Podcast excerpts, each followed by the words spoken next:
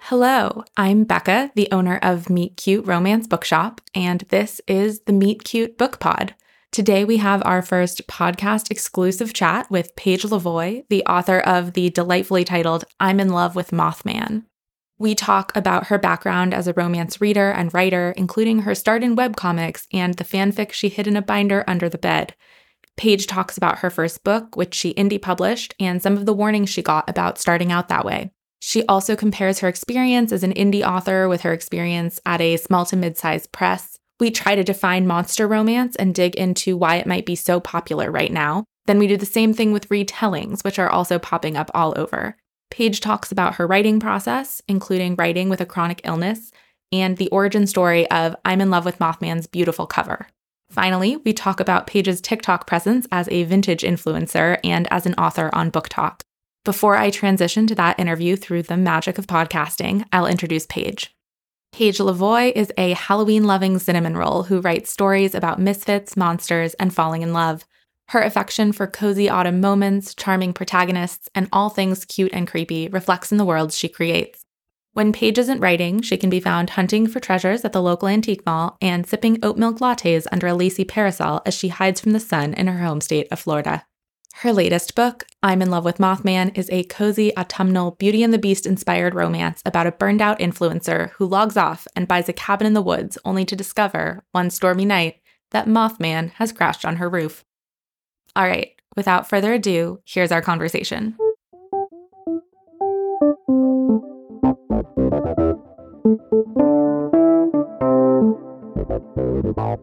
Thank you so much for joining me for the Meet Cute Book Pod. I wanted to start by asking just a little bit about your history with genre romance. Like, what is your romance reading background? Have you been reading it for a long time? Did you come to it more recently? I think I've been reading romance, honestly, forever.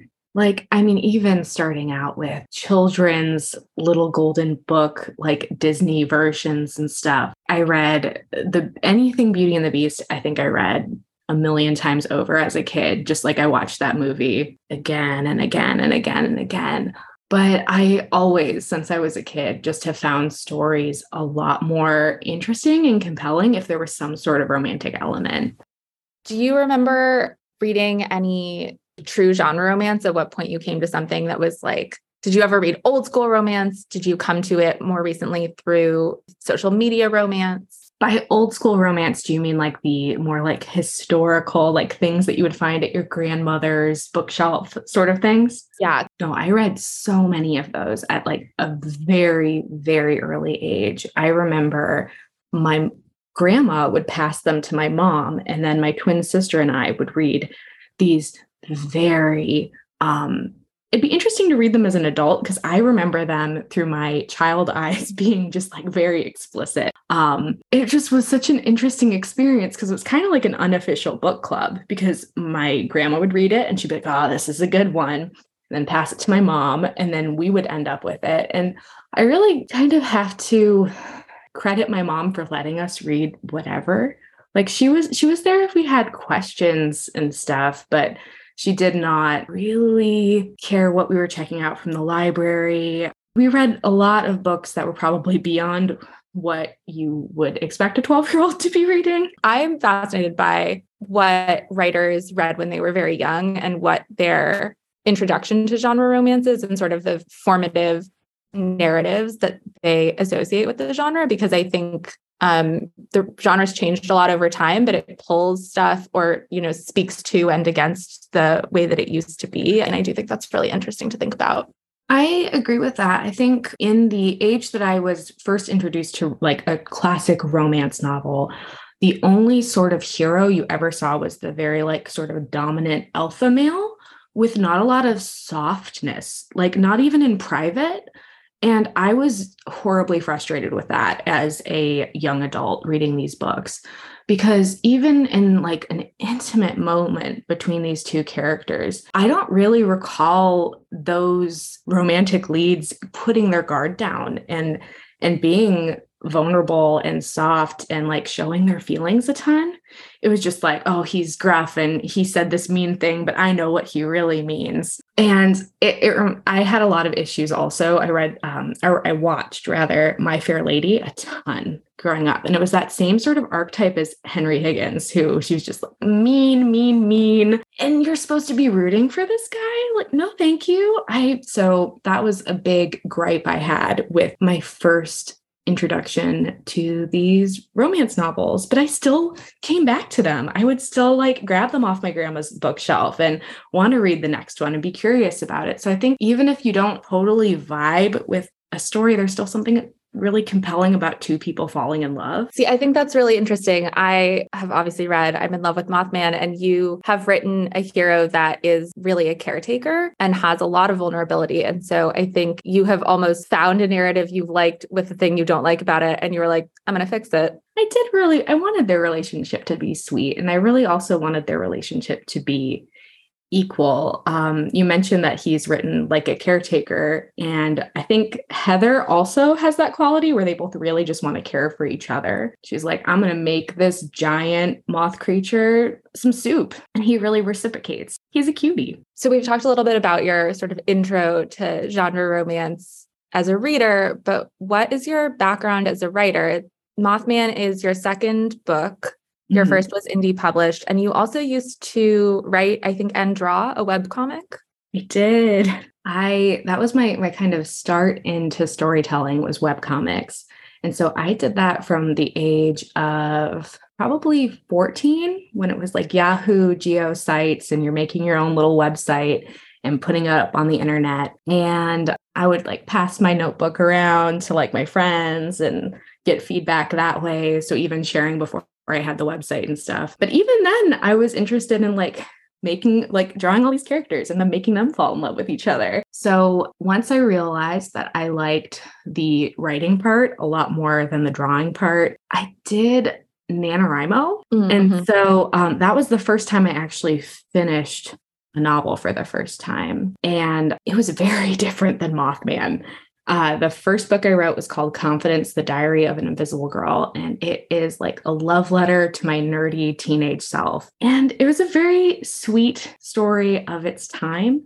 I have actually since taken it off of my website. And that was for a couple of reasons it was my first time self publishing a novel. And it's not just that there's some typos that slip through the cracks because, like, I'm a human and I did hire an editor, but she's also a human, but also just like a lot of outdated references. There are Harry Potter references in it, and I don't. I don't really want that anymore. I mean, beyond the Harry Potter references, I just I feel like it, it could be re-edited and maybe I will eventually, but it's probably the least in line with the sort of stuff I the sort of stories I I, I want to tell now. That's something that's so interesting about self-publishing and the mm-hmm. indie world, I think, which is that, you know, if that had been TradPub, yeah, that's in the world. There's really nothing you can do about it. And I think because I had the opportunity to say, hey, I think if I want this to exist still, and do like a second print, if you will. I'd like to re edit it. It was cool that I had the power to say, let me take this down and see how I feel about it in a year. Have you ever been a fanfic writer?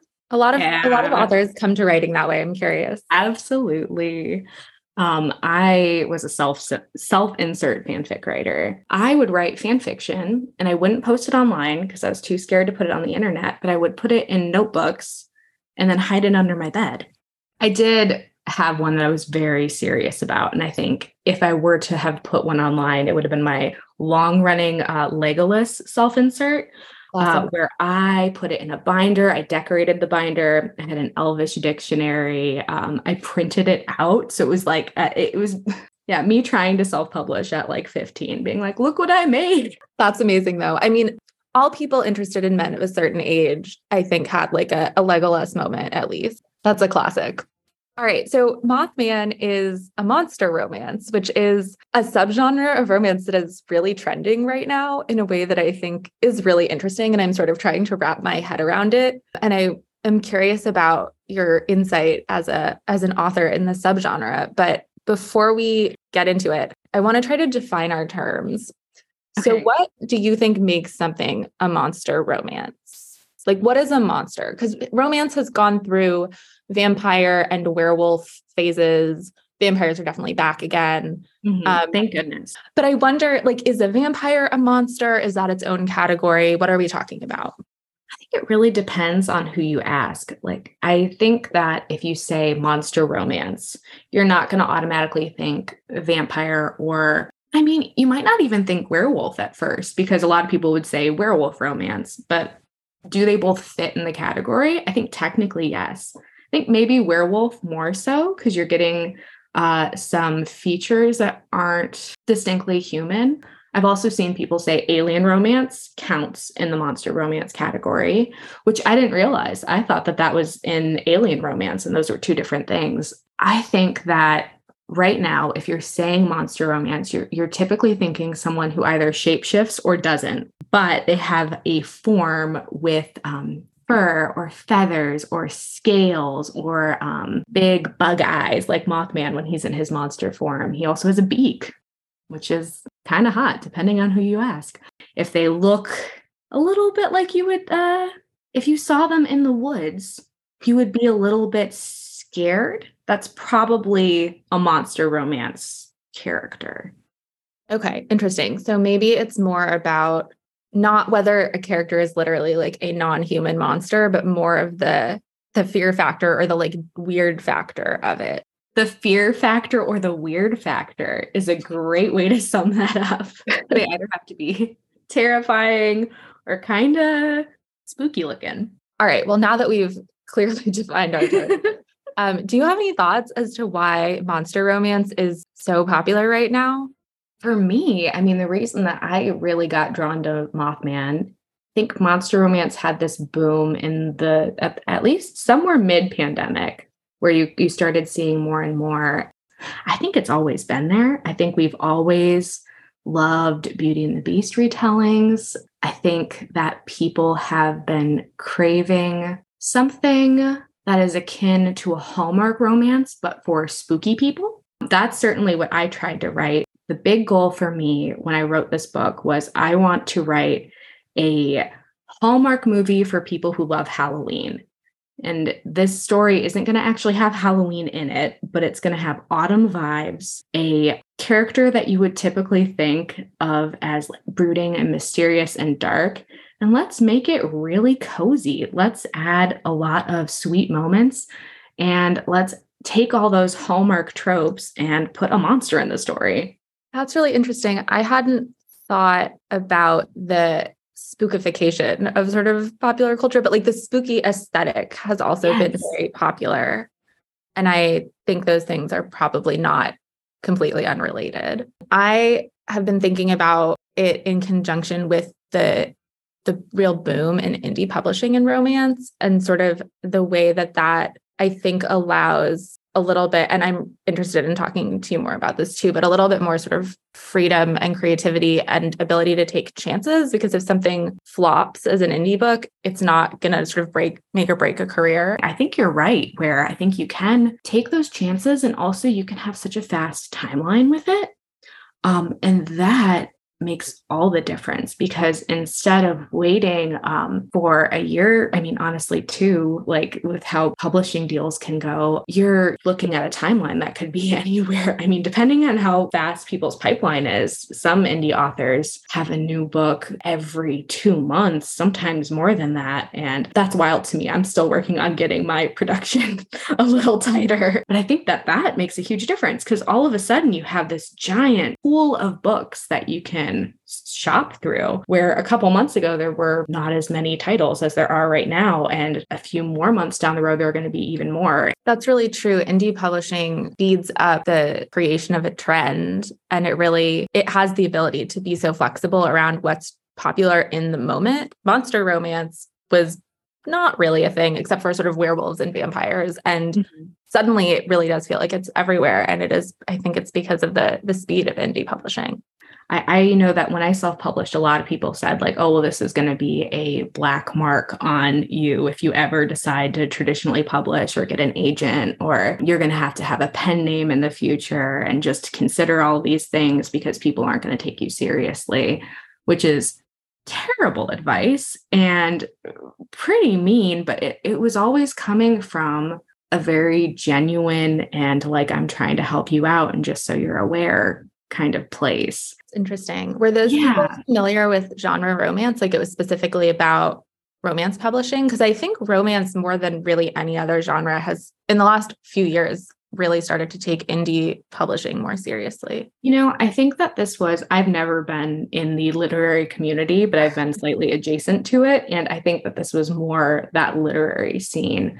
Uh, a different person, but um, I remember going to my first goodness, I can't remember the name of the convention, but it was very literary focused.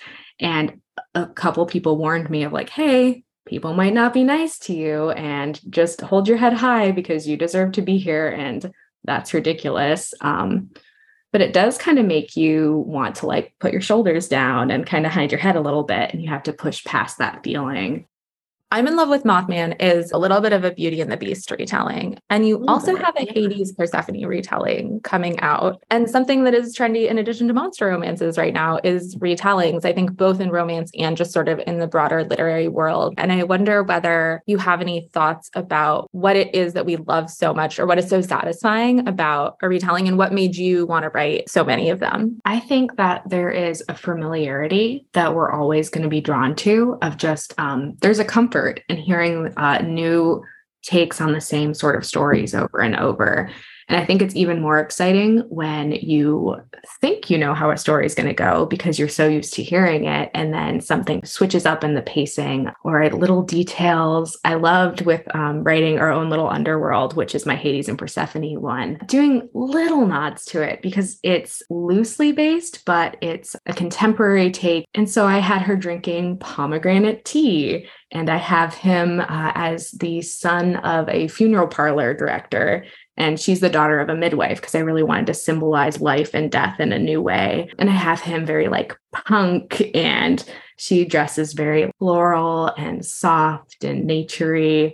And it was really fun to think about all the themes and things that I could do with the story to have it translate into like a modern high school. It's it's a high school AU, just a little fanfic moment. So I think that as writers, it's very fun to pick a retelling and pepper in all of these little moments that you hope the readers pick up on. But even if they don't, they still really add to the story. I think sex scenes are some of the most interesting things to think through in romance because mm-hmm. it's where so much relationship happens. And it's also where so much really personal preference stuff is just like I've read a lot of romances and there are just words that I am like, you know, that one's like, mm, that's not for me. But obviously, the author thought that was fine, and probably thousands of people read it and were like, no notes, loved it. Mm-hmm. I started out writing YA. So Mothman for me was a very different experience. It was my first time writing uh, sex scenes ever. And so that was a very interesting experience as a writer to figure out what I liked writing, what I didn't. I had to sit and really analyze as I was reading through adult romances what I thought was um, compelling. So and what I what kind of icked me out. And that's just it's such personal taste. But yeah, I, I'm really more for the feelings first and choreography second. And uh, it ended up being a lot of fun. I also loved dating sims for that. I love the um, the Arcana is one that I thought was great.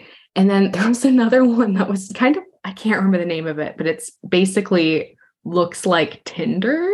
And you go on like dates and there's a chat room.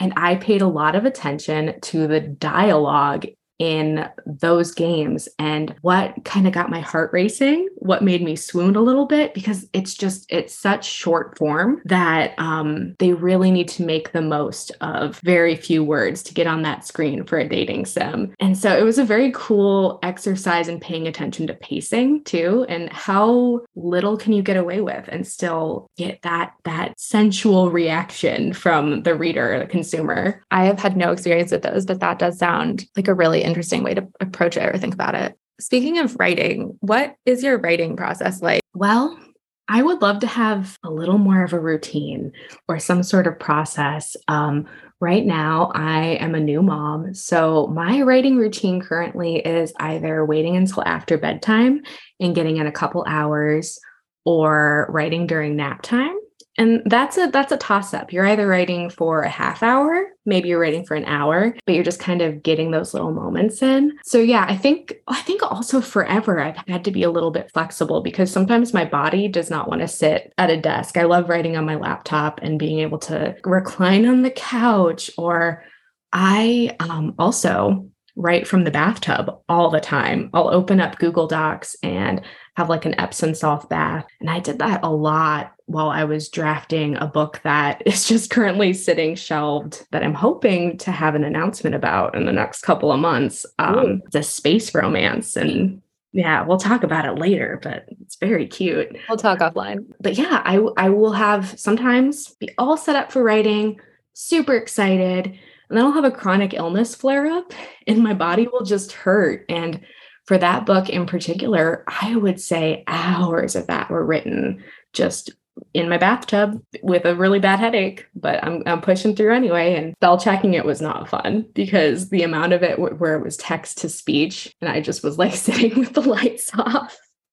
you do what you have to. And it ended up being a really fun draft. And it's nice to have those sorts of routines you can uh, lean back on when you're not having a very good health day. So, a lot of flexibility. Seems yes, a lot of flexibility. I, am working on trying to become a morning person, but it, it my morning already starts at six in the morning. So to do the whole hour before the day starts, I'd have to be waking up at 5 a.m. And that's a lot for me. That's a time I choose not to acknowledge, but I understand that there are people who will that's still do things voluntarily at 5 a.m. Yeah. And I used to be the sort of writer who would um, stay up all night for like two nights in a row and I would get like 40k done. I did a lot of Mothman that way.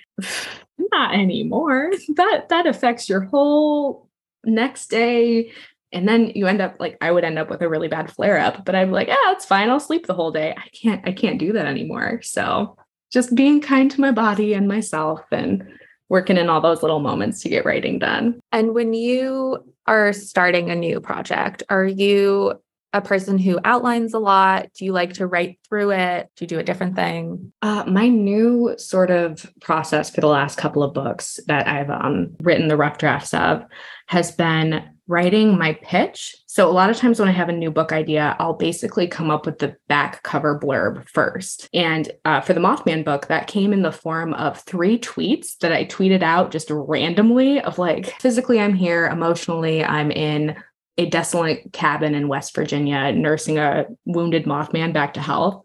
And that's how the book idea started. And um yeah but typically it's not a tweet. Typically it's a back cover blurb. So basically my quick pitch for the book and then i info dump any ideas i have in one document. And then that kind of turns into me writing little pieces of dialogue scene ideas and then i'll start trying to actually write the book. So I have one big garbage draft, and then that usually turns into something a little more organized. You have a lot of things in various stages of process it sounds like but i wonder whether is there something that you would love to write that you're still for any reason afraid to attempt? Hmm that is a very good question uh, the space book I mentioned earlier is something that once I kind of started dipping my foot into the paranormal romance world, I wasn't sure if there was space for anymore. But it's it's another YA romance but there's nothing paranormal about it. They're it, racing from different planets on a fun scavenger hunt road trip through the stars. And it's very teen rom com, but in outer space. And I went, where does this fit in with branding and reader expectations and all that sort of thing? And am I allowed to write this still? Do I need to do it over a pen name? And so I had some um, really good conversations with a publisher, and maybe that does still fit in with who I am and what I write. And we'll see. I think the stories that I want to tell are typically something with a lot of heart, something that feels cozy. And uh, elements of found family are always going to be there. There's going to be some vague vintage aesthetic And uh, there are going to be stories about love and friendship. And that is something that this book has in common with all of the other ones. So it's interesting when you're trying to write across genres and you're mm, trying to give yourself permission to do that. I feel like when I am a cute little grandma, would love to write those like adorable grandma doing cozy mysteries books because I read a couple and they're fun. We've talked a little bit about indie publishing versus smaller medium press publishing um, and sort of other forms of traditional publishing. And so your first book was indie, Mothman was published with Four Horsemen. How has that experience been for you? What were the the pros, the cons? What would you like to do moving forward? Honestly, after going through the process of self publishing with my first book, it was great because my husband and I were like a super fun team with it. And he did a lot of the design, all of the design. He did all of the design. I did a couple of mock ups, but he made it look pretty because he's the one with the graphic design background. And he formatted it and did a wonderful job. But I don't know how to do any of that stuff. And he has a job now that has so much more responsibility. And we're also new parents. So there's no way, there's no way we were going to add that workload. And I've also discovered in that time that I really love collaborating and working with teams. So I knew that I wanted to start querying and explore doing small presses or working um, with a big publisher. And I wasn't really sure what I wanted. But for Mothman in particular, I knew I wanted the fast timeline. And that was something that was really appealing to me with Four Horsemen because their timelines are very fast. Think it was, oh, I, I, can't remember when I signed the contract, but it was out within that year.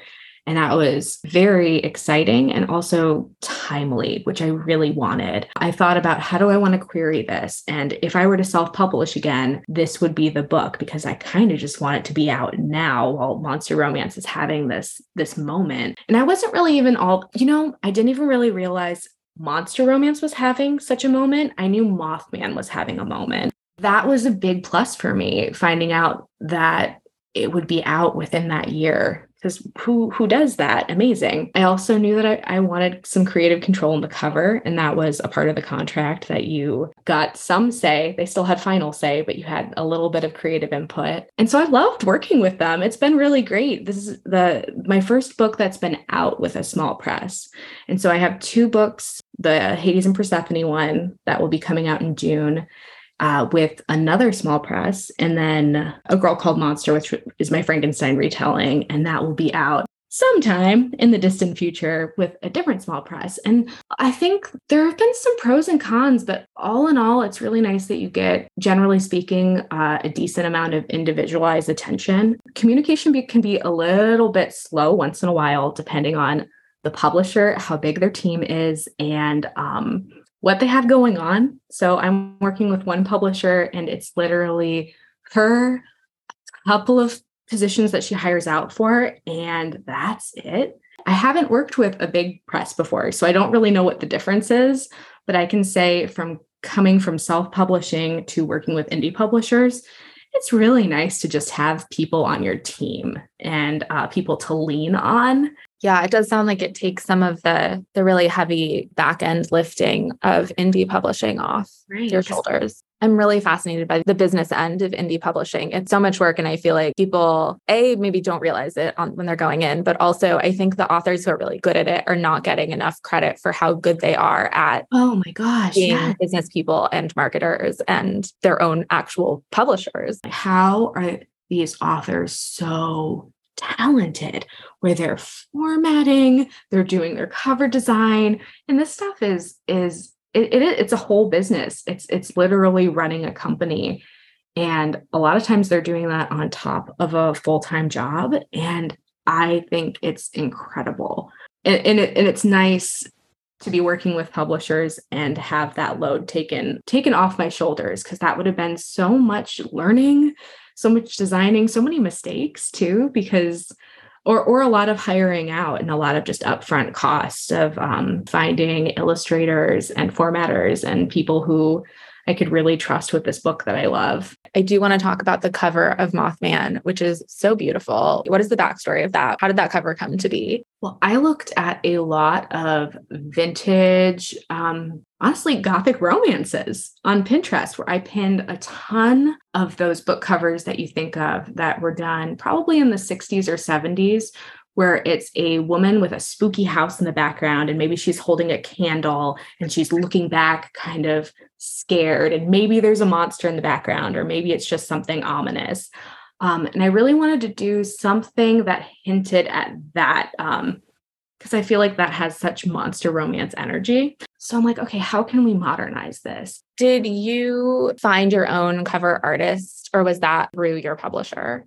It was a combination. So before I even signed a book contract, I really fell in love with an artist, uh, Laya Draws on Instagram. And her work is very fun. It's very modern too, like um, that sort of cartoony style that you're used to seeing on romance novels nowadays. And there were a couple artists that I was looking at, and I kept coming back to her work. And she opened commissions, and I went, okay, this is my chance. So I drew a very, very rough sketch. And mind you, I used to do web comics, so I should have done a better job than this. But I did this drawing of a very rough mock up of Heather with her phone, and it was supposed to be glowing up at her and looking back, and there's a hulking shadow of Moth- Mothman. And I wasn't sure how we were going to use this or if it would get used at all by the publisher because it feels very bold to say, Hey, thank you for publishing my book. I have this random art. Could you maybe incorporate it into the cover? But luckily, I showed them and they're like, oh my gosh, that's so cool. You have the rights to this yeah, I do. Because I just went ahead and I'm like, can I buy commercial rights? And we did a whole thing. Because I knew even if it wouldn't get used for the cover art, I would figure out some way to use it. And I think it turned out really well, where she really captured that sort of gothic romance essence I wanted. Where instead of Heather holding like a candle and looking off, she's got the light of her cell phone. She really brought my my sweet little influencer to life, and I'm so happy. I love a good sort of referential cover premise. So it really hit my cover sweet spot.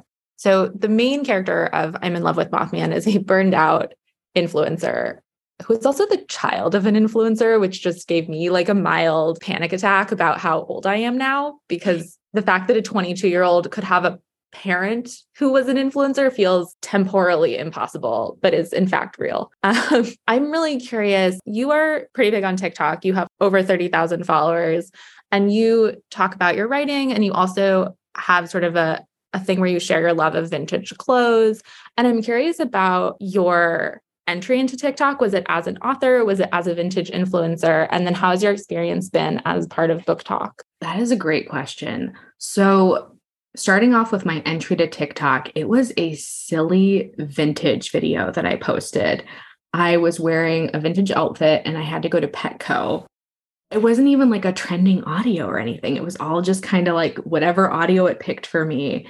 And it's like, why are you so dressed up? And I'm walking in and picking up dog food and walking out just in like a very fancy dress and hat with like full face of makeup. And it's like, oh, for life or something. Like I, I it was just like a silly little video and it really blew up. I think I got 15,000 followers in a day and it kind of kept growing it was one of those things where like I was messaging my friends like what's happening like we don't know and we were going back and forth. So like a bulk of people that were following me came from just that first video, um, which is honestly really cool. Like I feel like it gave me a pretty good head start on building an audience on there. And then I kept making vintage videos, and they honestly performed way better than any book videos that I made. Like, even starting to share about the Mothman book, like, I'm like, oh, I'm writing this, and maybe like 20 people would see it and it was very um, discouraging. I felt very much like put in a box like okay well if i'm going to make tiktoks it's going to have to be only vintage stuff and nobody really wants to see anything else. And then those videos stopped performing and i realized that tiktok doesn't care. And it's just such a hit or miss game. And the more you care about the performance of a video just kind of the more you get in this loop of really tying your mood your self-worth to a, a very arbitrary thing uh, where it could be a very quality video, but maybe the algorithm just doesn't pick up on that, or not enough people like it within the first minute of it being online. And so other people don't get exposed to it. Or maybe it picks up again in a month when those keywords are trending. Like it's such a funny thing. And so my intro to TikTok was as as a vintage influencer, as you said. And and it, it, was interesting. I, I met a lot of different people in the vintage community. There were like a lot of fun group chats and uh, a lot of people kind of rising at the same time. And I noticed a lot of people getting traction and kind of me staying in this place, which was an odd thing. And honestly, I feel like, yeah, TikTok is funny, but also I wasn't posting about what I was the most passionate about. Like, I love vintage clothes. But as soon as I let myself start to experiment and uh, get more into the BookTok community, I started to have a lot more fun and there was way more freedom. And now I'll post a video and maybe it does okay and maybe the next one does better, but I'm not putting so much pressure on myself anymore. I'm not spending an hour working on like a transition outfit of the day thing. And that feels really good. good. Yeah. yeah. That sounds healthy. Yeah, it really I think also TikTok was so new at that point, And so we were all kind of figuring it out at the same time. And uh, it's interesting to get so much, um, for lack of a better word, attention very quickly. And that I think kind of in a very small sense might have leaned into some of the inspiration for Heather, just how much pressure there is to be online and have content that's performing well. Gosh, I mean, I think we all feel that in the BookTok world as authors trying to make TikToks that hopefully readers will see and you really can get stressed out about it. I also like just talking about um the influences of social media on my main character Heather. I thought about a lot of the um, more original influencers too. Like, I don't know if you remember Michelle Phan. Uh, she was an, a, like one of the first beauty influencers on YouTube. And one day she just disappeared.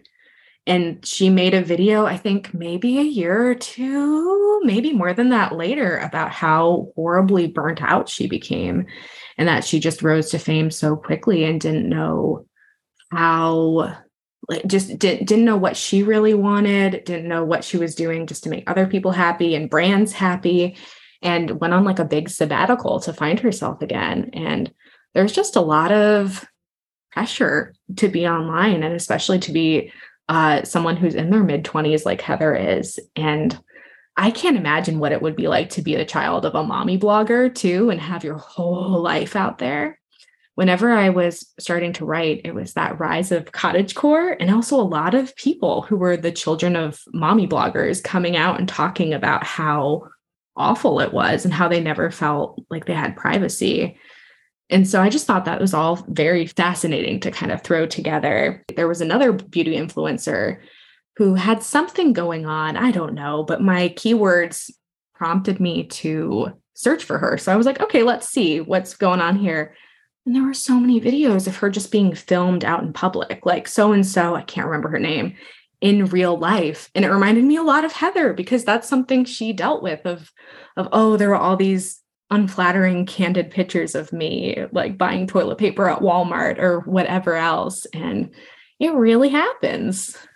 Have you received any feedback as you've been querying or speaking with publishers about whether it's sort of a, a plus for them that you have a TikTok following? I haven't. I, I didn't really realize you were supposed to in- start to include that and that it was like such a plus. I'm not sure how much it matters to people. I, I'm sure it probably does, but I haven't actually asked that question. I've heard different things from different people about publishers trying to get their authors to be on TikTok. I mean, I think the way that music producers are trying to get their artists to be on TikTok, and to some extent, the things that go viral are rarely produced by the people whose work it is. It has, I think, more power than anyone expected. Oh, for sure. Yes, definitely has more yeah. power. And, and also, it came at such an interesting time with the pandemic, too, where I think yeah. I don't think I would have put so much pressure on it if I hadn't been like at home. Yeah. I think it's something pretty much everyone is still trying to get their arms around in terms mm-hmm. of how to make it work for them. What are the main issues with it? Because it's for sure doing a lot for discoverability for people. I feel like I got really lucky because I think three of the Mothman related videos went not heavily viral, but viral enough where um, I think they it gave me a bit of a pre-order boost um, and was helpful. Um, I have one that went semi. It, it performed pretty okay for a book signing I have coming up, and there's this little part of me that's like, should I order more stickers? How many people are going to show up? TikTok is it holds a lot of sway on just the amount of people who are going to click the links in your bio and discover either an event or a book or a recipe. Who knows? It doesn't need to be the conversion rate doesn't need to be that huge because the numbers yeah. are so big in a way that I think is really interesting. Like we have had a couple TikToks go viral and we get people coming in all the time that are like, "Oh, I found you on TikTok." But all the time to me is like one person a day. That feels mm-hmm. constant and that's seven people a week. And so it's like not actually it's not like every person on tiktok came to the bookstore but it's enough. Before we wrap up do you have a book that you've read recently that you've loved that you want to share that you just want to shout about I actually just finished uh, The Dead Romantics by Ashley Poston, which I'm sure everyone has heard of because it's fantastic and it's a bestseller. And congratulations, Ashley. It's amazing. Wow. What a swoony romance. What a, what a, Ben is so dashing. Florence is so relatable. It's, it's just such a lovely book. And spooky. It has a spooky, spooky. aesthetic.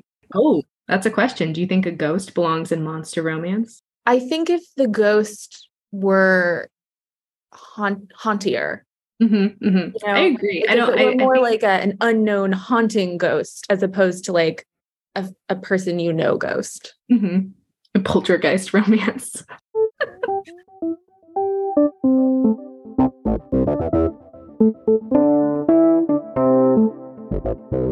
and there you have it. A huge thank you to Paige for joining me to talk monster romance and small press publishing. If this conversation has made you want to pick up her book, I'm in Love with Mothman, you can do that right on our website, meetcutebookshop.com. Paige has even sent some signed book plates and stickers our way as a gift to readers. And that is all for this episode of the Meet Cute Book Pod. Thank you so much for joining me. I'm Becca, the owner of Meet Cute Romance Bookshop in San Diego, California, and I hope you'll tune back in for more deep dives into romance writing, reading, and publishing.